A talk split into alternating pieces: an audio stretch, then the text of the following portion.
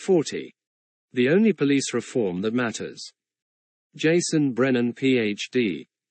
Jason Brennan is the Robert J. and Elizabeth Flanagan Family Chair and Professor of Strategy, Economics, Ethics, and Public Policy at the McDonough School of Business at Georgetown University. He specializes in political philosophy and applied ethics. The following is a partial transcript taken from an episode, dated May 6, 2020, of the podcast Don't Tread on Anyone, hosted by Keith Knight. Keith Knight, I want to talk about your most recent work, a book called When All Else Fails The Ethics of Resistance to State Injustice. What is the moral parity thesis?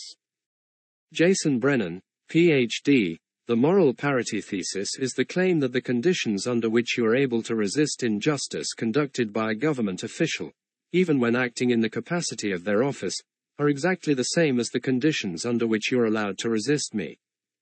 So basically, there's one set of rules of self-defense and one set of rules for when you're allowed to use violence or subterfuge or deceit or other things to defend other people from injustice. And that same set of rules applies to government agents as it does to defendants against civilians. They are one and the same.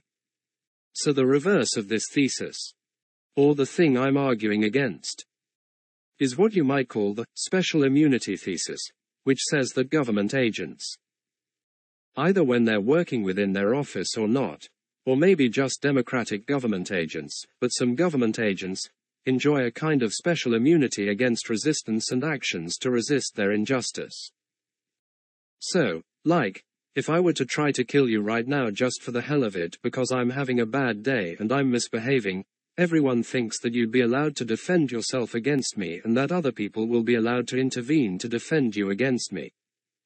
But most people think that if a police officer has a bad day and starts beating the crap out of somebody, that you just have to stop and let them do it.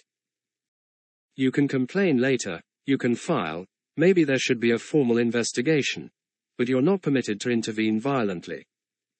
You're not permitted to lie to the government, you're not permitted to resist them except in really extreme circumstances.